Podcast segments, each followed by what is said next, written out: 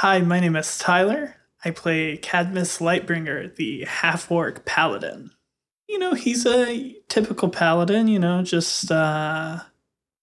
Oh, I froze on that fact.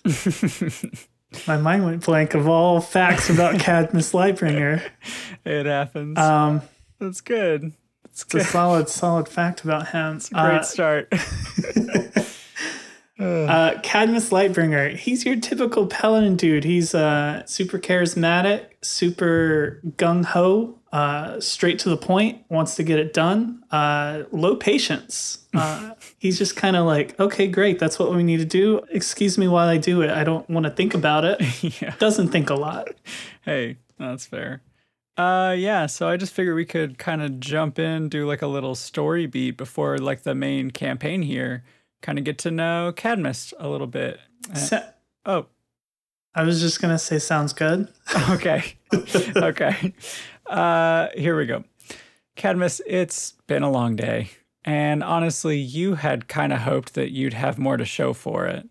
You spent nearly the entire day clearing those hatchling flying snakes out of the hold of that cargo ship, not to mention their fully grown mother. The man who flagged you down and gave you the job failed to mention the extent to which they had overtaken the trusses and floorboards of the wooden vessel. And I don't know, maybe they found their way aboard amongst the crates and barrels of those strange fruits you had never seen before. Yeah, I mean, devil's advocate. Maybe the guy was told me that there were the weird snake things in the fruit. I don't know. uh, I wasn't listening. Right, yeah. I don't really do that. yeah, I mean, hey, that's fair. He said he had a problem and you were like, um, I'm the guy. yeah. But honestly, this wasn't the most demanding or even interesting afternoon you've had in recent memory. What was the strangest job you've ever taken on? Yeah, so I've done a. Ever since I left home, I've been doing a lot of freelance stuff. Nothing too interesting. Uh, you know, typical clear the giant rats from the basement, escort boring dignitary along the Sword Coast.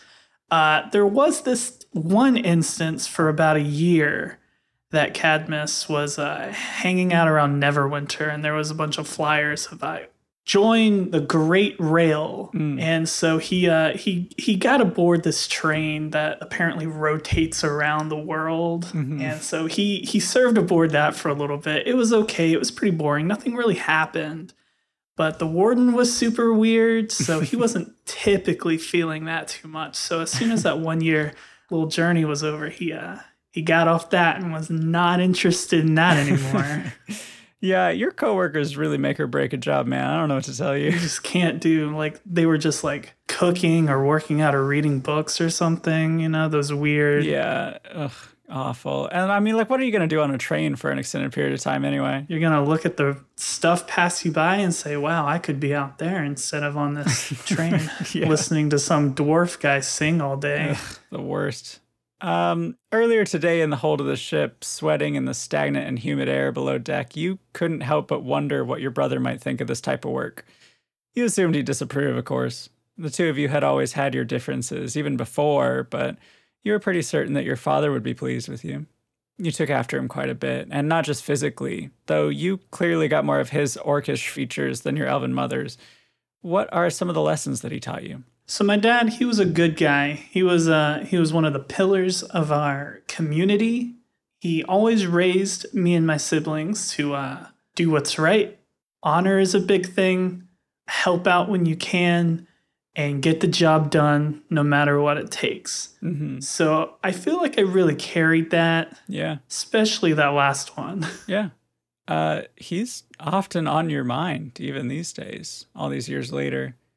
He was a strong man in more ways than one, a brave man, a teacher, a protector, even when it often meant putting his own life on the line for the good of others.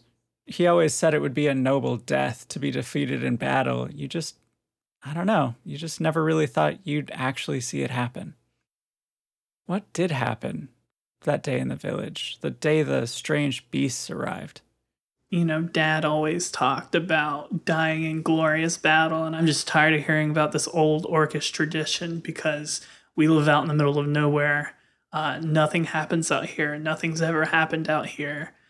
Uh, it was just your basic run of the mill day until these weird things came out of the woods. I I don't know what they are or where they came from, but they looked humanoid. They had the physical characteristics of a person that walks on two legs, but they just had like these bestial forms. Like Mm-hmm. they looked like animals. Like what kind of animals? Like there was like there were a few that looked like bears. There were a few that looked like tigers and owls. You name it. Like some of it were like boars and stuff. It would just they look like animals, but Just they like a weren't handful of humanoid beasts? yeah, I I've never seen anything like them before. Hmm. I had just walked out and there was like panic happening. These creatures running around the village, taking people. Our guardsmen absolutely losing this fight. I see my dad running around yelling orders at the guardsmen, fighting off these beasts. And that's when I just I remembered the words of what my dad's always said, and I rushed in to help in any way I could. Uh, I saved this small child from one of the smaller beasts. Mm-hmm. And uh, right when I had gotten him to safety, I turned. And that's when I saw this big bear looking one just like drive his sword straight through my father. Yeah. Your father is run through by this this giant bear-like creature, and before you can react to the just impossibility of what you've just seen, you hear through your ringing ears some kind of shout that you don't understand, and just as quickly as it all began, the creatures were gone. Uh, at that point, I just ran over to my, my father, and as I held him dying in my arms, the last thing he ever said to me in that moment was, Protect our people. And then he was gone. And what about your mother? I took my, my dad's sword and I chased the rest of them, but they were running, they were leaving. So I, I searched for the people we were missing, rounded the dead, and my mother was, she was gone. I don't know where she went or what happened to her, Mm-hmm. but I know they took her. Your siblings didn't understand when you left. You didn't give them much chance to, and you don't really regret that. You had to go. You had to find your mom. You had to find your vengeance. There was even a day years later when you thought you had found that, too. But what was it that you found instead? I saw this this person that was dressed in the same outfit as the one yelling commands that one night. Mm-hmm. I had I had stalked him for a while and I was about ready to you know get justice for what had happened Right. and as soon as I drew my sword he had perfectly parried it Yeah, and, and he turned out to not be who you were actually looking for. But later on, you'd reflect that he was the man you needed to find at the time. I mean, he taught you a lot.